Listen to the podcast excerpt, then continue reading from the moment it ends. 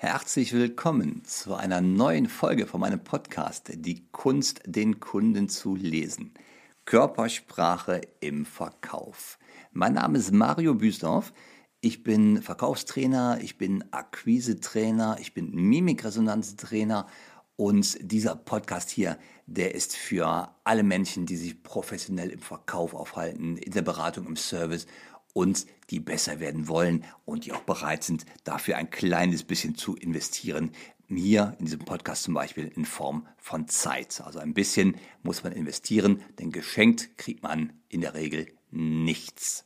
Also, für alle Leute, die besser werden wollen, ist dieser Podcast. Und die Folge heute heißt, als Verkäufer bist du Investor. Und diesen Titel, den habe ich aus, als Inspiration aus einem fantastischen Blog. Und zwar ist das der Blog von Walter Epp oder auch Markenname Walter Schreibsuchti. Dort war der, dieser kleine Satz war etwas in einem anderen Kontext. Ich glaube, es war als Blogger bist du Investor. Ich habe es hier etwas abgewandelt und Walter, wir kennen uns persönlich definitiv nicht, aber hab herzlichen Dank für diese Inspiration hier aus der Ferne. Ja, also Walter App, Walter Schreibsuchti, wer sich dafür interessiert, schaut da mal rein.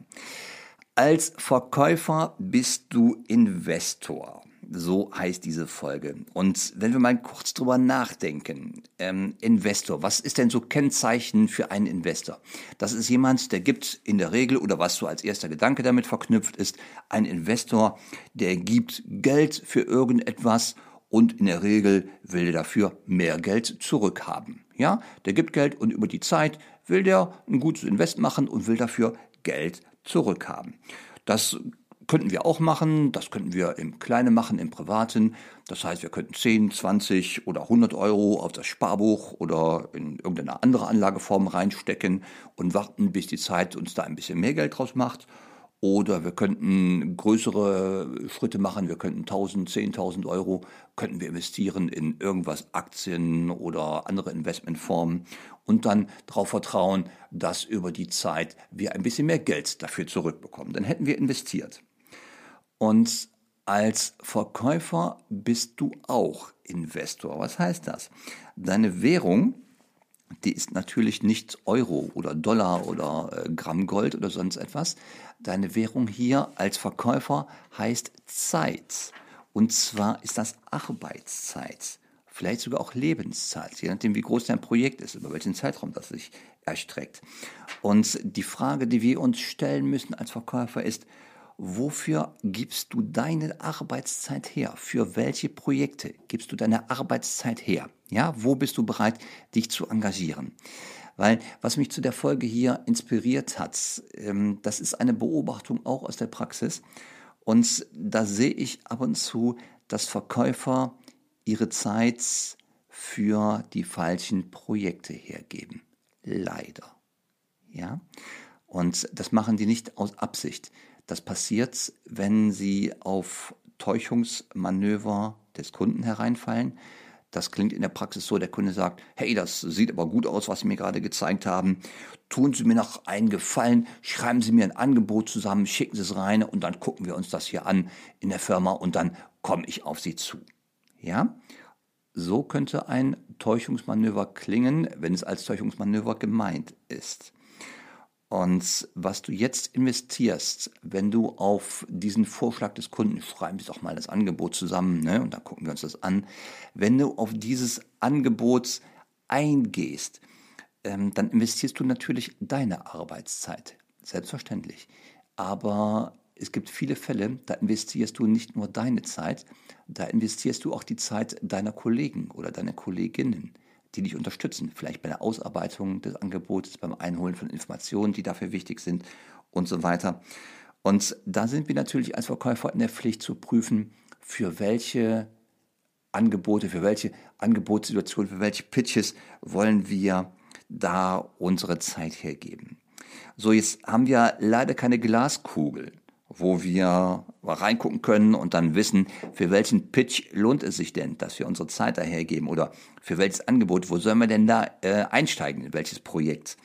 Aber wir haben etwas anderes und zwar ist das unsere Beobachtungsgabe im Kundengespräch. wir haben natürlich einen Sack voll Erfahrung in der Regel oder wenn du am Anfang deines Berufslebens im Verkauf stehst, dann wirst du diese Erfahrung sehr schnell kriegen. Und wir haben natürlich die Mimik im Gesicht des Kunden. Und da können wir aus der Körpersprache, Mimik, Gestik, unserer Beobachtung, da können wir sehr gute Signale erkennen. Ja? Wenn zum Beispiel der Kunde sagt, ja, fantastisch, schreiben Sie mir ein Angebot. Das sieht gut aus. Ne? Ich glaube, wir kommen zusammen. Aber der Körper, der sagt gerade etwas ganz anderes. Der Körper sagt nämlich, nein, wir kommen nicht zusammen. Ja? Dann kannst du dir die Zeit sparen und die brauchst du da nicht rein investieren.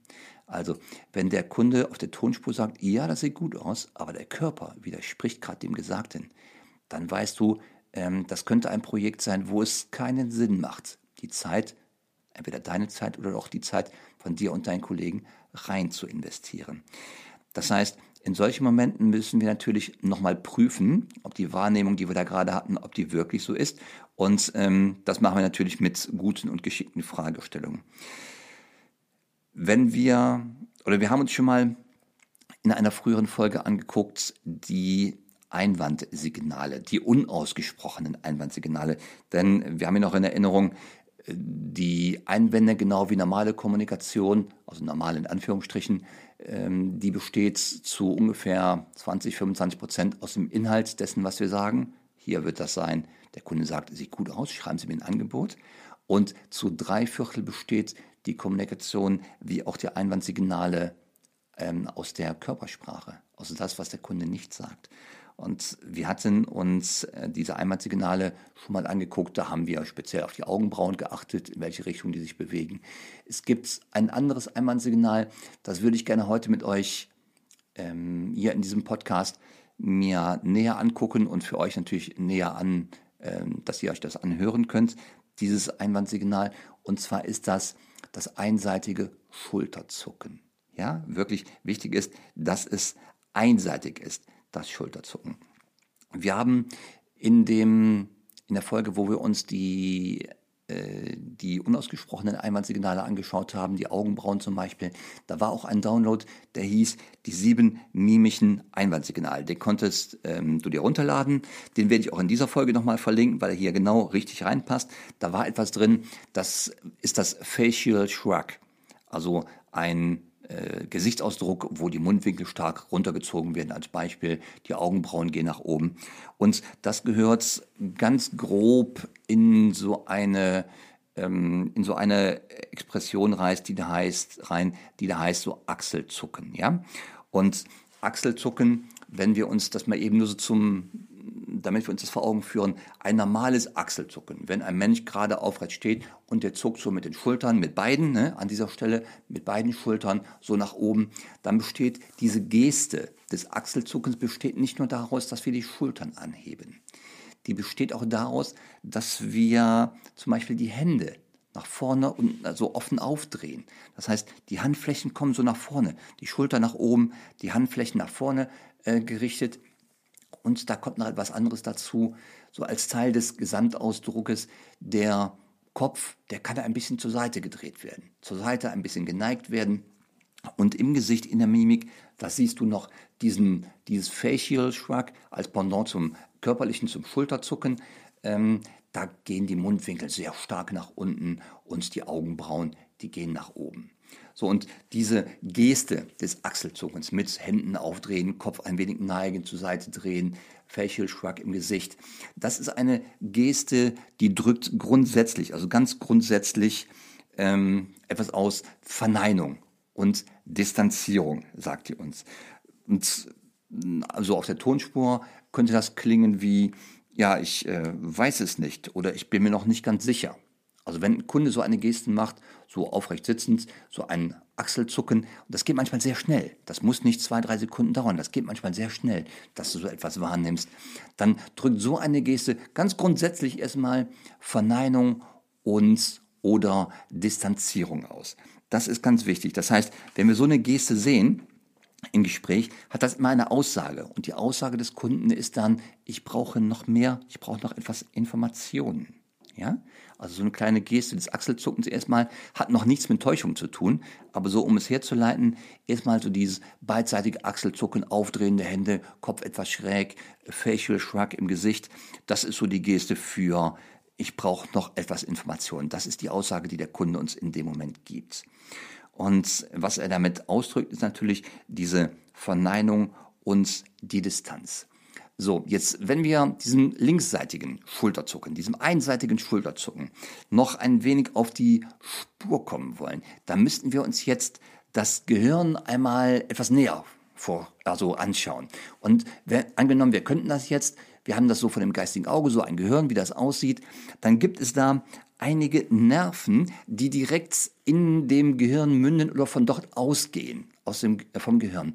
Und für uns in der Mimik ist natürlich extrem interessant der siebte Kranialnerv. Kranialnerven sind all diese Nerven, die direkt dem Gehirn entspringen. Der siebte Kranialnerv ist so interessant, weil der die Gesichtsmuskeln steuert.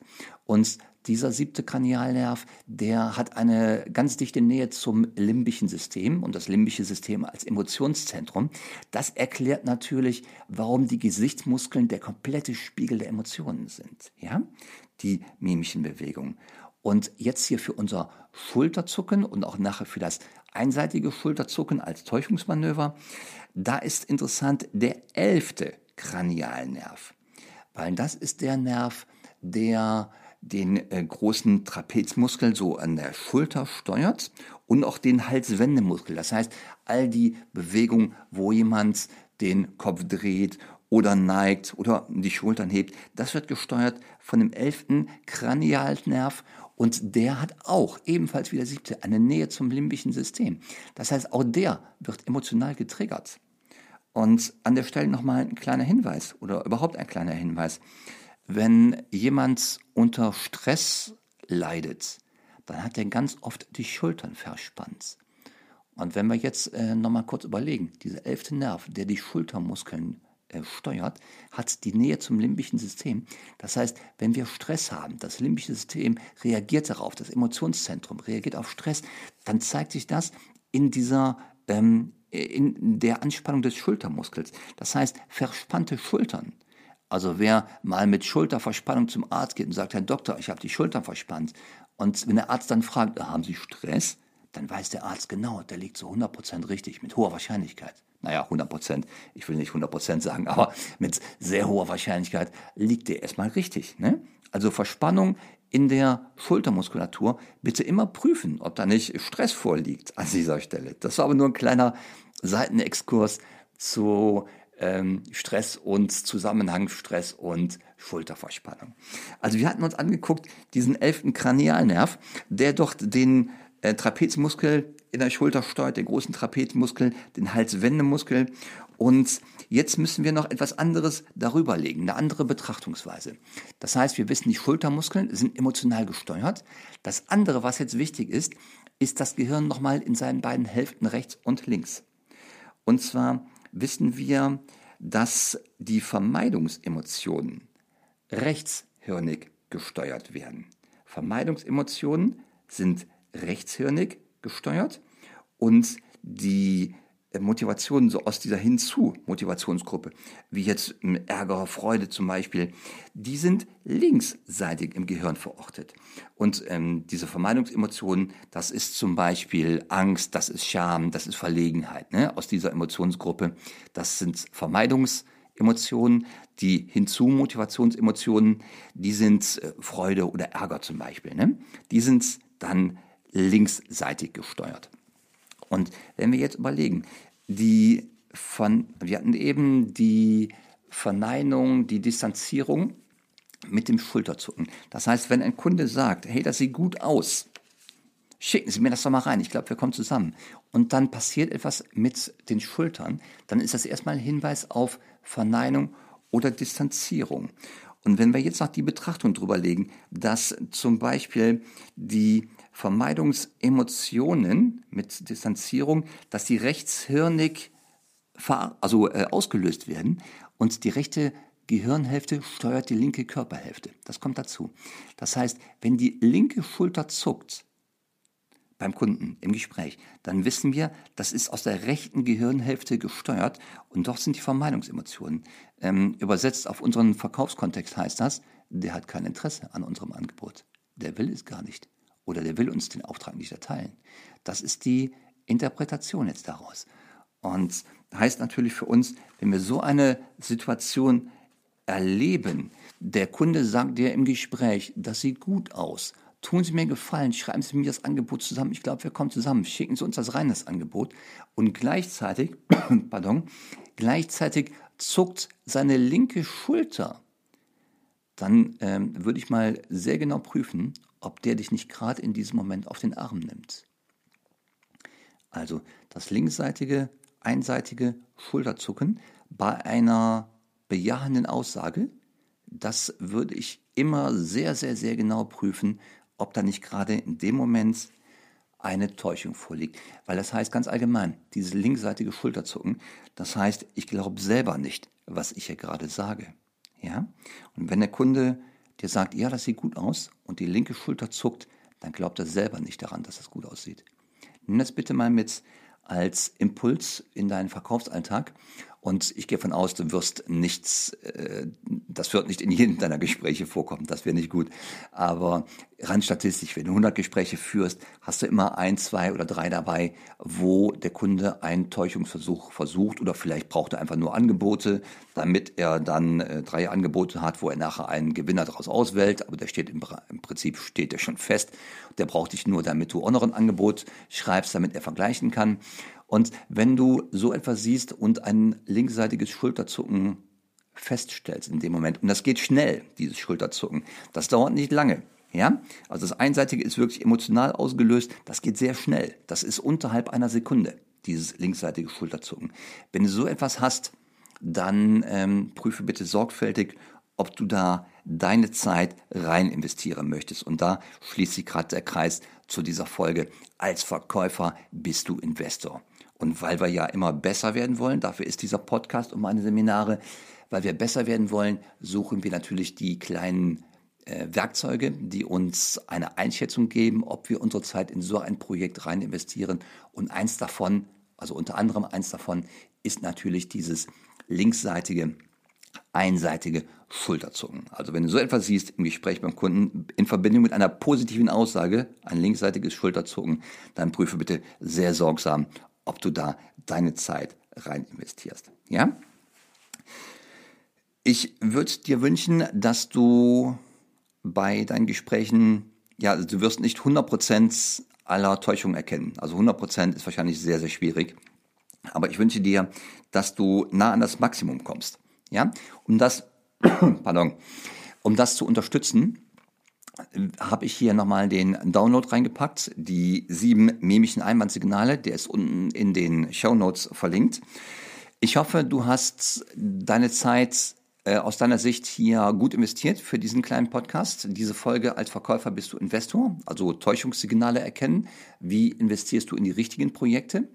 Wenn es dir gefallen hat, hast du mehrere Möglichkeiten, dies noch zu professionalisieren, diese Fähigkeiten, ne? diese mimischen Beobachtungsfähigkeiten, die Körpersprache im Verkauf. Eine davon ist auf ähm, natürlich diesem Podcast zu hören. Den bekommst du regelmäßig. Andere Möglichkeiten, noch tiefer zu professionalisieren, findest du auf meiner Homepage, entweder als Vorortseminar, als, ähm, als Präsenzseminar oder halt als, äh, als Online-Seminar. Und wenn du sagst, ich will es professionalisieren, aber ich bin mir noch nicht ganz sicher, dann klick mal unten in das Webinar hinein. Dort ist ein Link in den Show Notes und das Webinar, das zeigt dir auf, was du mit einem Online-Seminar für dich noch zusätzlich erreichen kannst, für dich, für deine Karriere, für deine Entwicklung. Denn daran arbeiten wir ja, dass wir besser werden. Solange sage ich dir erstmal herzlichen Dank für deine Zeit, die du hier investiert hast. Wenn du Fragen hast oder Wünsche oder Anregungen, schreib sie mir kurz. Wenn du professionalisieren willst, klick dich in das Webinar rein und ich verspreche dir eine gute Zeit, wenn du das anschaust. Danke fürs Zuhören. Bis zum nächsten Mal.